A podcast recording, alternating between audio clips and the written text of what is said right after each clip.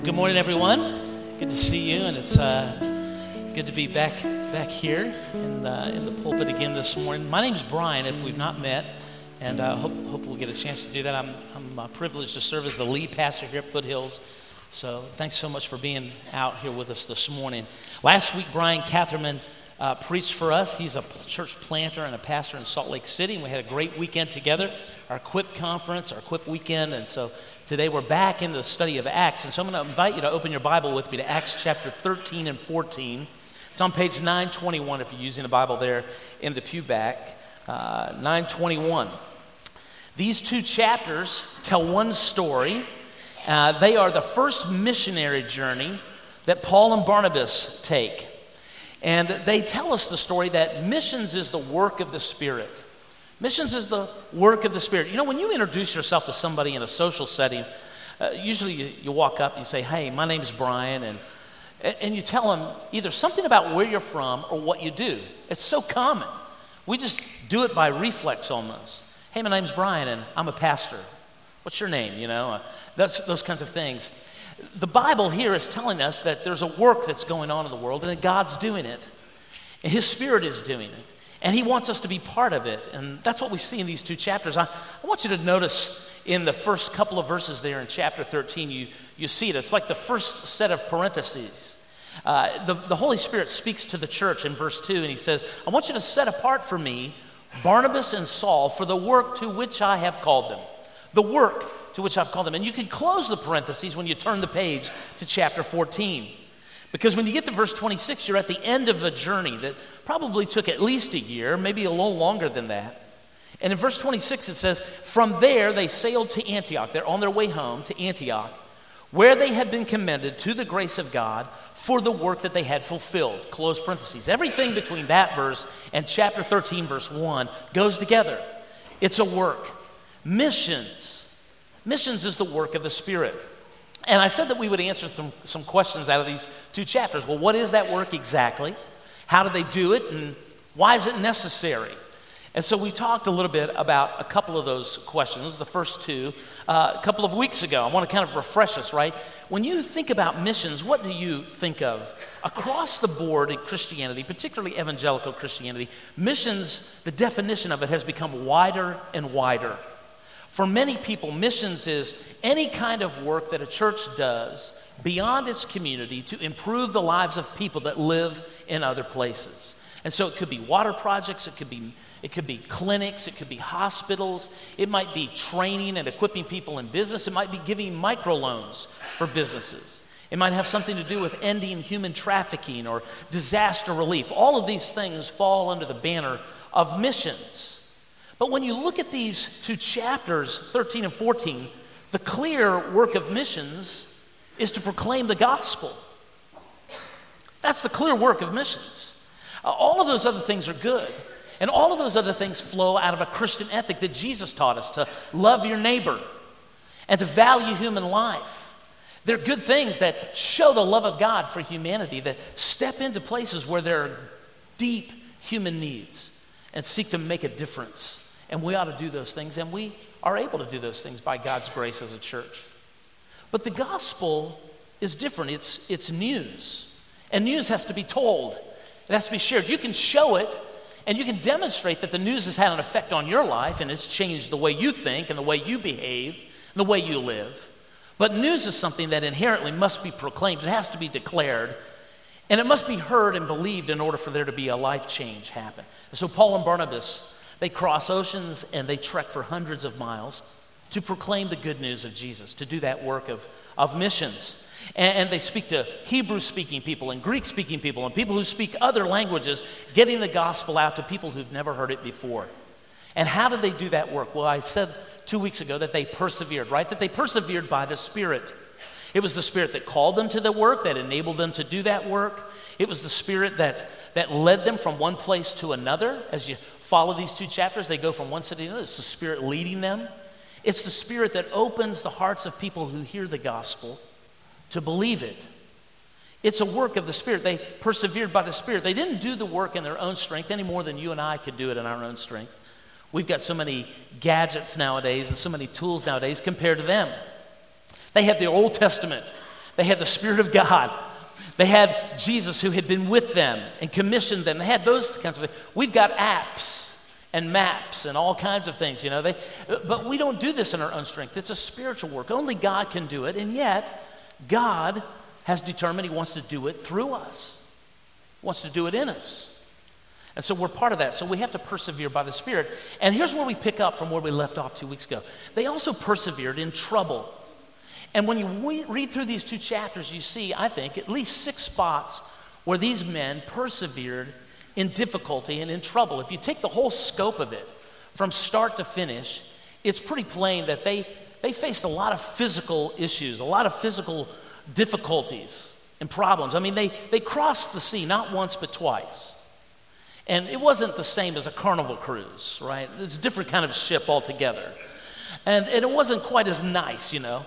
And then they trek for hundreds of miles and they go through mountains. And it was difficult travel, it wasn't convenient and so comfortable it is, is for us today. So they face those issues. You get into chapter 13 and verses 6 through 11 in that section.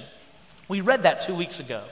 But you remember the scene. There was a man named Sergius Paulus. He was a Roman proconsul.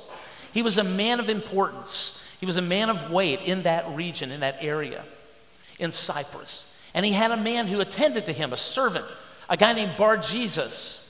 And every time Paul and Barnabas tried to share the good news of Christ with this Roman, this Bar Jesus would butt in and he would interrupt and he would interfere and he would contradict what they were saying. Can you imagine how difficult it would be to try to share the gospel with someone and have somebody constantly interfering with the conversation? Maybe you don't have to imagine that. Maybe it's happened to you, you've experienced it. I, I can imagine they would want to give up and quit, but they persevered. And eventually, Sergius Paulus came to believe.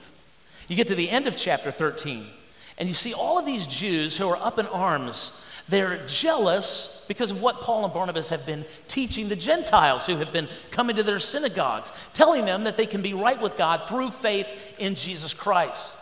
They're zealous, really, and that's actually when you read your Bible there and it says they were jealous, it's the word zeal. That's how we would translate it perhaps into English. Have you ever been zealous about anything? I mean, football season is nearly over. Anybody yelled at the TV lately about a bad call? All of my Ohio State fans, friends, have yelled at the TV, you know, about bad calls and, and that, that kind of thing, you know. Uh, we've done that, right? It's, it's zeal, you know, that kind of overcomes us. Maybe you've posted something on Facebook out of zeal. Uh, that's zeal. Zeal isn't bad in and of itself, it's good to be zealous at times. These people were zealous because they believed that these Gentiles had to become Jews first before they could become Christians. It was good for you to believe on Jesus, yes, but not without first becoming Jewish. And so they were really upset with Paul and Barnabas and with their whole message, and they conspire and they stir up a whole other crowd of people who persecute these two guys and basically run them out of town. That's what you see at the end of chapter 13. And it looks like a defeat. But, but this is interesting. It's interesting uh, given what Mario just said as well. In verse 51 of chapter 13, it says, They shook the dust from their feet against them. That's Paul and Barnabas. Okay, we're done with you. We've done what we've been called to do, and we're, gonna, we're finished. We're going to move on. And they went to Iconium.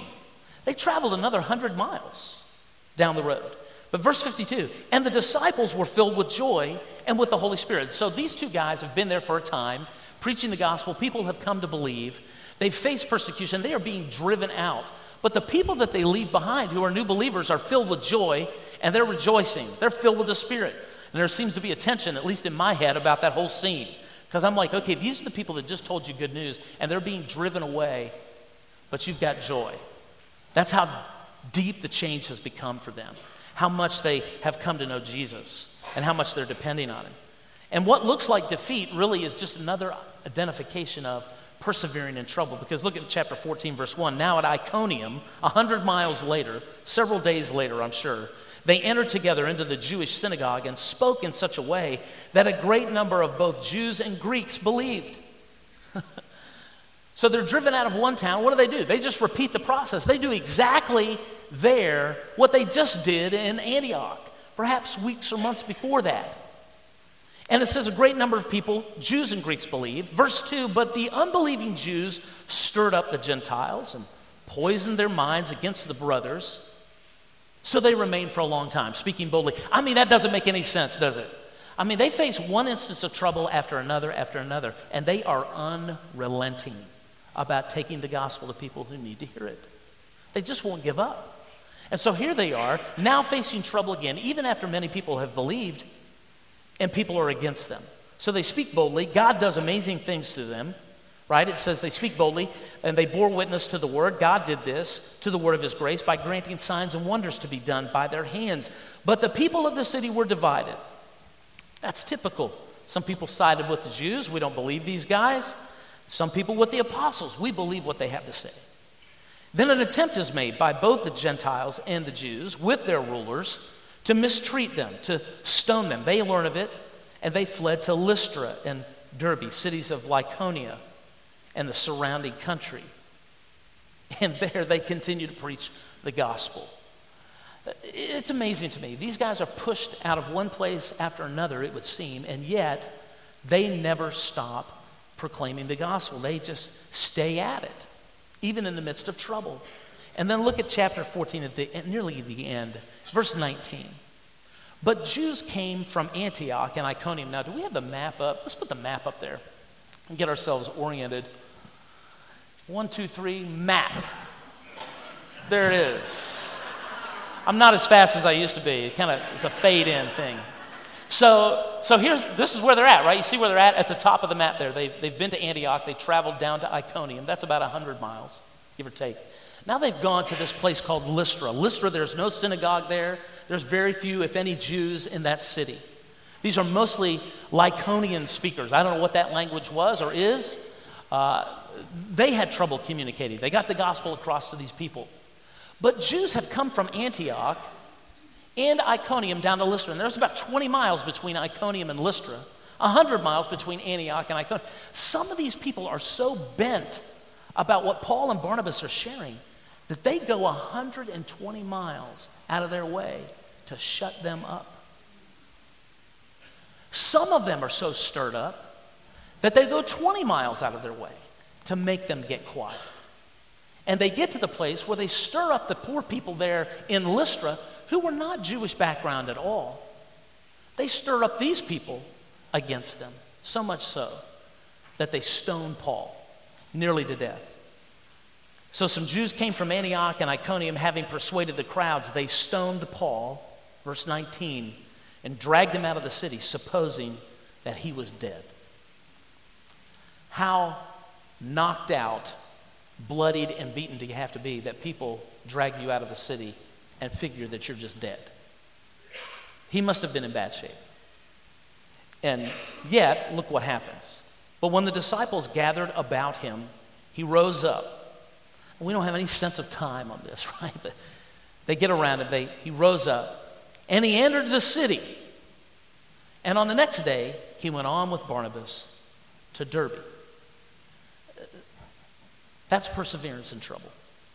That's, that's the epitome of it right there, right? That's the picture of it. These guys lay aside convenience and comfort in order to get the gospel to people who have never heard it. What is it that gets in our way of taking the gospel to people who've not heard it?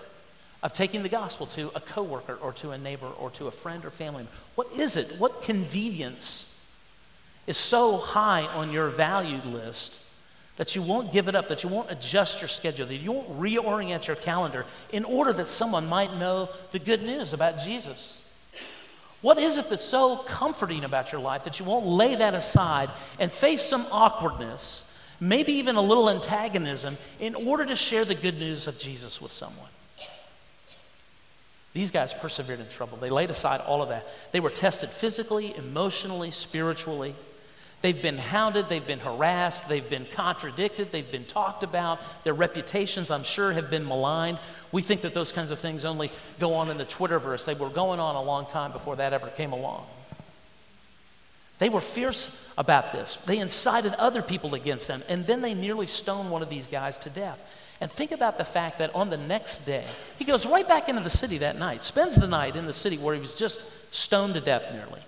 Then he wakes up the next morning, and they start a 60 mile trek to the next city on the list, to Derbe. 60 miles the next morning. Now, they thought he was dead, so he was beaten pretty badly. But he begins to walk. Perseverance in trouble.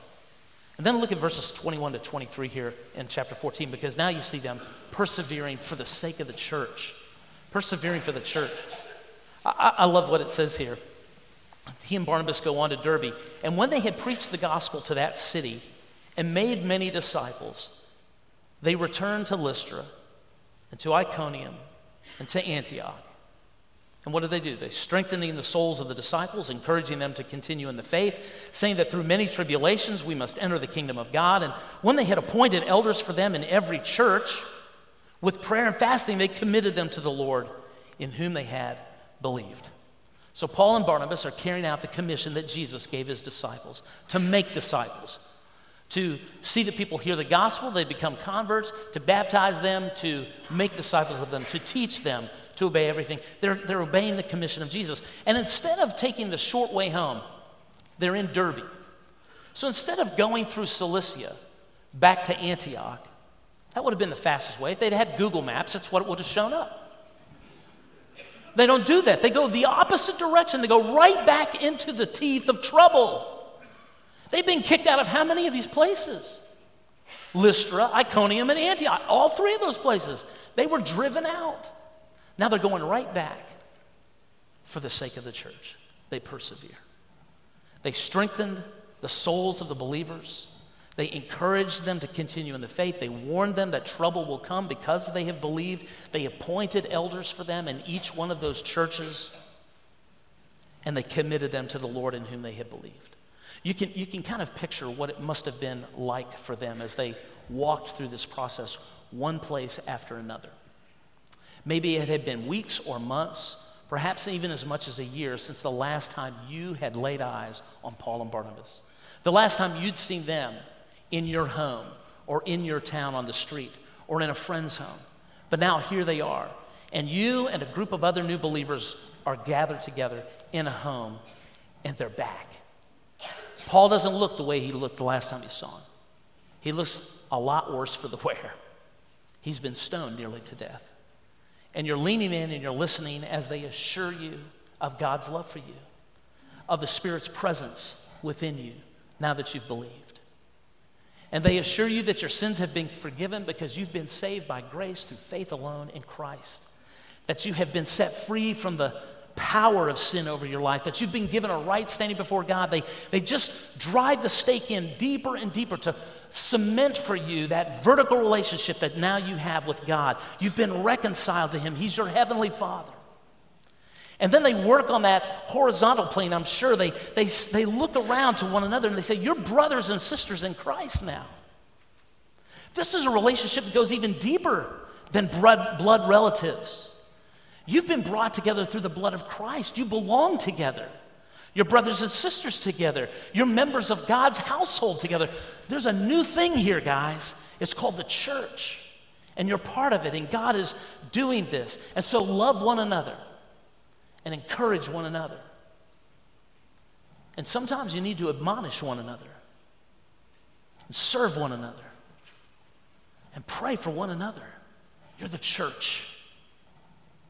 He tells them to hold fast to what they have been taught, the faith. Jude says that we should remember to hold fast to the faith that was once delivered to the saints, this body of teaching. You see that as you read through the rest of the New Testament, you see Paul's letters to the churches. The church of Galatia, where we're at right now on the map, Paul's first letter to the, to the church, he writes back to them. He reminds them that the marks that he bore in his body from the persecution were like the marks of Jesus because he was on mission with Christ in the world. So he writes to them a body of truth. They have the Old Testament. He reminds them to hold fast to the scriptures, to be faithful to the one who was faithful to them all the way to death and who rose from the dead to give them life. Be faithful to Jesus because it's going to be hard. Following Christ is going to be tough. Expect trouble. And then he goes on from there. Paul and Barnabas, they appointed elders for them in every church. In every church, singular, multiple elders, pastors, if you will. I, I love the, the, the twofer here, right? Because you, you see Paul and Barnabas giving them the scriptures, hold fast to the faith, to the word, and then he gives them shepherds to help them and to teach them and to lead them. And they have the Spirit within them. So there's the scriptures and the shepherds and the Spirit within them. The church. And he committed them, they committed them to the Lord, the one who saved them, the one who would help them. As missionaries, you can't stay in one place, you, you move on from one place to another. Paul talked about the different offices, uh, the different callings, if you will, of apostles and prophets and evangelists and pastors and teachers. And some of those come in at a time and they break new ground, like Paul and Barnabas, and they, they see the church planted and they help to make disciples. But soon that apostolic ministry, that evangelistic ministry is over for them. They move on to another place, but they put in place leaders, shepherds who will help that church to grow and continue to make disciples and continue to evangelize the community around them. And that's what you see. Imagine that scene being repeated in Derbe and Lystra and Iconium and Antioch. The friendships that had been formed between Paul and Barnabas and all of those people who'd never heard the good news of Jesus before these guys rolled in, who didn't know anything about the God in heaven who could reconcile them to himself and save them. But these men have brought that news. And now they've helped them and they've strengthened them and they've encouraged them and they've taught them. But now they're on their way. But they're not leaving you alone. Of course, the Spirit's present with you. Of course, you have the scriptures. Now you have shepherds around you and they commit you to the Lord and they pray. It had to be difficult to leave each one of those places and to move on and go back and persevere for the sake of the church in that next place, but they did it. Roland Allen is, uh, has written several books on missiology through through the years. He was a missionary for the Anglican Church back in the late 1800s, early 1900s. And he, he made a lot of really strong arguments about how evangelicals were doing missions. And he said we would go into a place and we would set up a mission, like a preaching point, and we would expect everyone to come to us and, and do it that way. And, and they were very slow to, to plant churches because there were certain things that they had to go through in order to have a church, but he argued it shouldn't be that way. And this is what he wrote in one of his books. it was called Missionary Methods St. Paul's or Ours. And he wrote these words Nothing can alter or disguise the fact that Paul left behind him at his first visit complete churches. It's really amazing when you think about it.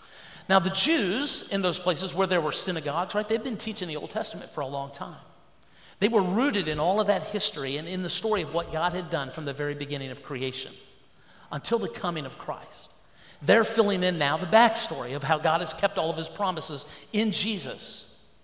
And so it makes sense that many of those Jews, at least in my feeble brain, it makes sense that many of those Jews have now come to faith in Christ because now they're getting, as Paul Harvey used to say, the rest of the story.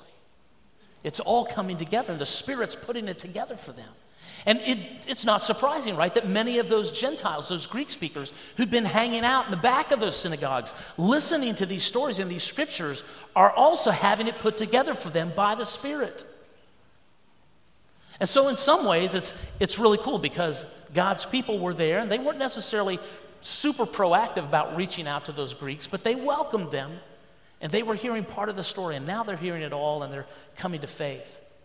I love that fact that that's, that's working in that part of the world, and you see it, we see it there. Uh, uh, Allen summed up Paul's missionary work by saying this. He said, In a little more than 10 years, Paul established the church in four provinces of the empire Galatia, that's where we're at on the map now. Then further east in Macedonia and Achaia and Asia. Before AD 47, there were no churches in these provinces. So you think about a place where there had never been a church before, the gospel had never been there before. Nobody there had ever heard really of Jesus. In AD 47, there were no churches there. By AD 57, Paul could speak as if his work there was done in 10 years. It's amazing. It doesn't mean every person in those areas had heard the gospel, it doesn't mean that at all. But there were churches there who were now evangelizing whole groups of people, whole language groups. I love it. They did the work, they persevered in it by the Spirit, in trouble, for the sake of the church. And why was it all necessary? Why was it necessary? Well, let's just go ahead and read the end of the 14th chapter, right? Let's press on. It says they, they're going home, they're, they've committed to those people, and then they passed through Pisidia and came to Pamphylia. You go to seminary to learn to pronounce words like that, right? And then when they had spoken the word in Perga, they went down to Attalia, and from there they sailed to Antioch, right? So you, you see it on the map there a little bit. They, they come from Antioch, they're going back south, they go to Perga, and they stop there and they declare the word there. For whatever reason, they didn't do that on the way in. They, they landed and they went straight to Antioch. Most people think they did that because Sergius Paulus, that Roman consul, he, he, he had people that he knew, and he gave them kind of a, an inn in Antioch. So they went right there. But either way, they, they speak the word there in Perga. They go down to Attalia, to the coast. They get on another ship, and they sail home to Antioch, where they had been commended to the grace of God for the work that they had fulfilled. Close parentheses. And now we have this summation. And when they arrived and gathered the church together, have you ever been to, the, to a church where they had like a missionary report, you know? In the olden days, they used to have a slide projector, and one at a time you'd advance the slide. And occasionally one would get be upside down, and one would get caught in the mechanism, and yeah. When they arrived, they gathered the church and they declared, look at this, you could underline, they declared all that God had done with them and how he had opened the door of faith to the Gentiles. And there remained no little time with the disciples. And, and you could understand why, right? I mean, they, they had to be tired, worn out. Paul probably needed some medical attention. They stuck around for a bit. No need to rush back out just, just yet. But I love what it says about what God had done. They declared all that God had done with them and how He had opened the door of faith to the Gentiles. Why is it necessary to do this kind of work even today? Even today. I, I, told you a couple of weeks ago that I've had people ask that question over the years. You know, why do you do missions? Why do you do evangelism? Why do you go to people who seem to be very happy with what they believe? They're satisfied with their life and what they believe or what they choose not to believe. Why would you disrupt their lives by sharing the gospel with them? Why would you interfere with their family life, with the community, by bringing Jesus in there? And that's a perceptive question, right? It might be a provocative question. It's an honest question, I think, for sure. But we do it because it's necessary. It's necessary because it's about the work of God. This is God's work. Missions is the work of the Spirit in the world. And they talk about that God did this with us. God did this with us. The emphasis is on what God did with them. Missions and sharing the gospel, even right here in Ahwatukee in Phoenix, is about what God wants to do with us. That's, that's how we ought to look at it. We're, it's, a, it's a partnership. And we don't contribute a lot to the effort. This is God's work. But He does call us to obedience, He does call us to go and to speak the gospel. But God's the one who's opening the door of faith to people. I love how they worded this here, the way Luke worded it by the Spirit. They return to the church, they give them this report, and we see that it's necessary because this is the work that God's doing in the world. If you wanted to drill in a little bit more, I, w- I would say this, I would add to that, maybe in, in just more specific kinds of ways, that eternal life is at stake for everyone. It's necessary for that purpose. Eternal life is at stake for every person. If you go back to chapter 13, and I know that preaching out of two chapters and asking three questions like this causes you to go back and forth in your Bible, and I'm trying to go slow. I hope that you stay with it. But in chapter 13, in verses 38 through 39, and then later in that chapter, 46 through 49, you see that it's necessary for people to hear the gospel in order to come to faith in Christ. That if forgiveness of sins and freedom from the power of sin and the gift of righteousness is going to come into our lives, if we're going to experience that, then we need to hear and believe the gospel. It's clear in all of those spots, in both of those places there. Hearing and believing the gospel is the only way to eternal life. There is no plan B. And that's a point of tension. I read an article last night about Aaron Rodgers. You know, Aaron, I always get in trouble when I make football applications and things like that because not everybody's keen about it. But Aaron Rodgers, right? The uh, starting quarterback for the, what's the name of that team? Oh, yeah, the Packers. so, Aaron was a guy who grew up in church, a non denominational church in California. He had faith and all that. He's not so sure anymore, and he's kind of been maybe a little, I would say he's been derailed quite a bit, that kind of thing. But one of the, one of the issues was the answer to this question. It's difficulties trying to wrestle with this idea in his mind. What about people who've not heard? What about people at the ends of the earth where the gospel hasn't been? Up until AD 47, the gospel hadn't gone to those places. Paul and Barnabas brought it there for the first time. People believe within 10 years, churches were springing up. God was doing a work. It's a difficult it's not an easy answer. And there's certainly not an answer that's going to make you feel warm and fuzzy or necessarily all comfortable in a moment. All I know is what I can teach you from the Bible, what the Bible says. And the Bible seems to be very clear to me that apart from hearing and believing the gospel, a person cannot be saved. And God is anxious for people to hear and believe the gospel. He is anxious to save people. He longs to reconcile people to himself. But he has commissioned us to go. And so, if there is a problem with this equation, it is not on his side, it is on mine and yours. We ought to be gripped with an urgency that people would hear the gospel, our neighbors, all the way out to the nations. And so we go for that reason, even if people seem to be happy and satisfied the article about Aaron Rodgers was very interesting because it, it talked about his perspective of what was happening in his life when he boarded the bus to go back to the hotel after winning the Super Bowl. And all he could think was, there has to be more to life than this. This is a guy who's done nothing but play football for many years of his life, trained like crazy, and risen to the pinnacle. He's got the trophy in his hands, and it just doesn't feel very full. It doesn't feel very fulfilling. There's got to be more. And there is more.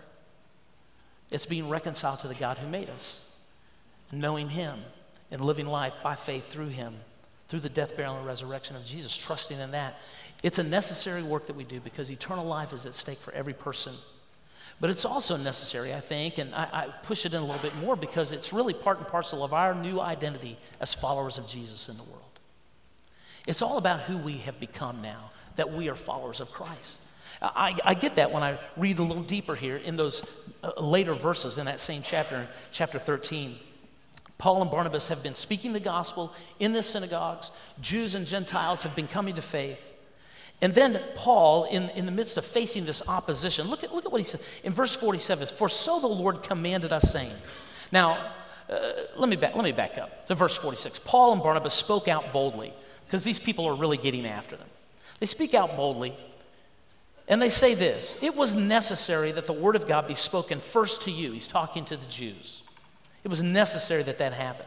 But since you thrust it aside and judge yourselves unworthy of eternal life, behold, we are turning to the Gentiles. For so the Lord has commanded us saying, I have made you a light for the Gentiles, and that you may bring salvation to the ends of the earth. And when the Gentiles heard this, well, they began rejoicing and glorifying the word of the Lord, and as many as were appointed to eternal life believed. This is really a key passage here. It's all about our identity as followers of Christ. And Paul and Barnabas are making the argument that, that they're doing this work in fulfillment of God's call on the lives of his people God called his people to be his servant, Israel. So he's quoting from Isaiah. And Isaiah talks about Israel, the nation, being the servant of God in the world, being a light to the Gentiles. But they hadn't done very good at that, they hadn't done well at that. And then uh, Jesus is declared to be really God's servant. You see that in Luke chapter 2. Luke wrote Acts, and in his gospel, Eight days after Jesus is born, his mother and father bring him into the temple to be dedicated. And there's an old man there named Simeon, and he holds Jesus, or at least looks at Jesus and he blesses Jesus. And he says, His eyes have seen salvation, the salvation that God has promised, the one who will be a light to the Gentiles or for the Gentiles. Jesus is the servant of God. Jesus is the true Israel. Jesus fulfilled and did what the people of God never could do because of their sin. But Jesus accomplishes it. So, how, if Jesus is the true servant of God, can Paul refer to he and Barnabas as if they're God's servants, as if they're now a light for the Gentiles? Because they're owning it. They're owning the mission of Jesus because they are Jesus' people. They've been born again. They've been reconciled to God. They've become part of the people of God. And as the people of God in the world, we're light to the Gentiles, to the nations, to people without the gospel. We are not Paul and Barnabas. They existed in time, in history. They fulfilled a specific purpose. But the application for you and me is this Nothing has changed since Jesus spoke the Beatitudes. Nothing's changed since Jesus gave the Great Commission in Matthew 28 or in Acts 1 8. By His Spirit, we are called to be salt and light in the world. And so, in the same sense in which these men speak, hey, we're, we're called to be a light for the Gentiles, we're called to be a light and salt to people all around us who need the gospel. So, this work is necessary because eternal life is at stake for people. They need to hear the gospel. And because it's really part and parcel of who you are as a believer in Jesus to be salt and light in the world, to get the gospel to people who need Christ. And if I'm not involved in that work, well, then I'm missing a big part of why God has saved me and redeemed me and reconciled me to himself. It's why I exist in the world today. And of course, we know not everybody responds to the gospel the same way. We see that in this text, right? Paul said, You, you guys, you Jews, are thrusting this message aside. You judge yourselves unworthy of eternal life. You're rejecting it. You're responsible for that. But on the same, at the same time, it looks as if God has appointed some to eternal life because they believe. Uh, uh, the, the word appointed them, it, it really means he enrolled them. It's as if there's this book of life and God's written their names in it. And we know that he's written their names down because they've come to faith. This is another example, and there are many in Acts, of God's sovereignty at work in the salvation of sinners. It's really an amazing thing that God graciously and mercifully reaches down and saves sinners who perpetually only and always want their own way rather than the Maker's way, rather than God's way. And yet, He comes and He intervenes and He reconciles us to Himself. He's responsible for that, He's sovereign over all of that. How do we deal with the tension between the sovereignty of God and salvation and human responsibility? Should we stay in our study and tweak all the words? and parse all the verbs and open up a lot of books and see if we can't get down to the really the nitty gritty of the whole thing and really understand it. Sure, do all of that work. But whatever you do, remember that God is at work in the world to save sinners. And he means to do it with us the same way that he did it with them. All that God had done with them and how he opened the door of faith for the Gentiles, God is still in the business of opening the door of faith to people. And regardless of where you might come down, on this issue of God's sovereignty and man's responsibility in salvation. We ought to be about getting the good news to people who need to hear it. Because that's how God saves people by grace through faith when they hear the gospel. How do we apply all of this today to, to our lives? Let me just ask you three questions. How is God speaking to you today about persevering? Is there a way in which you need to persevere in your life by the Spirit? Are you facing trouble for your witness of the gospel? Is there a way in which you need to persevere for the sake of the church? Is he speaking to you about persevering? Do you value personal comfort and convenience more than sacrificial service? That's another question. These men laid aside comfort and convenience for the sake of those who needed to hear the gospel.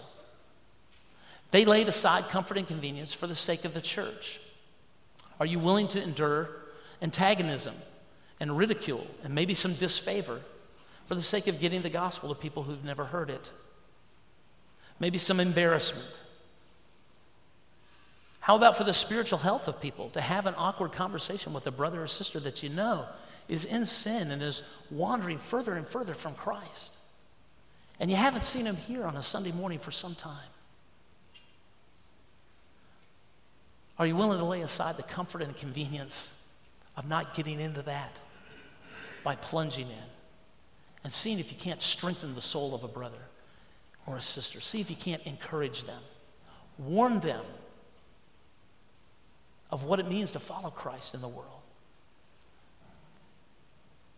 Are you convinced that eternal life is at stake for people all around us and that apart from hearing the gospel, people cannot be saved?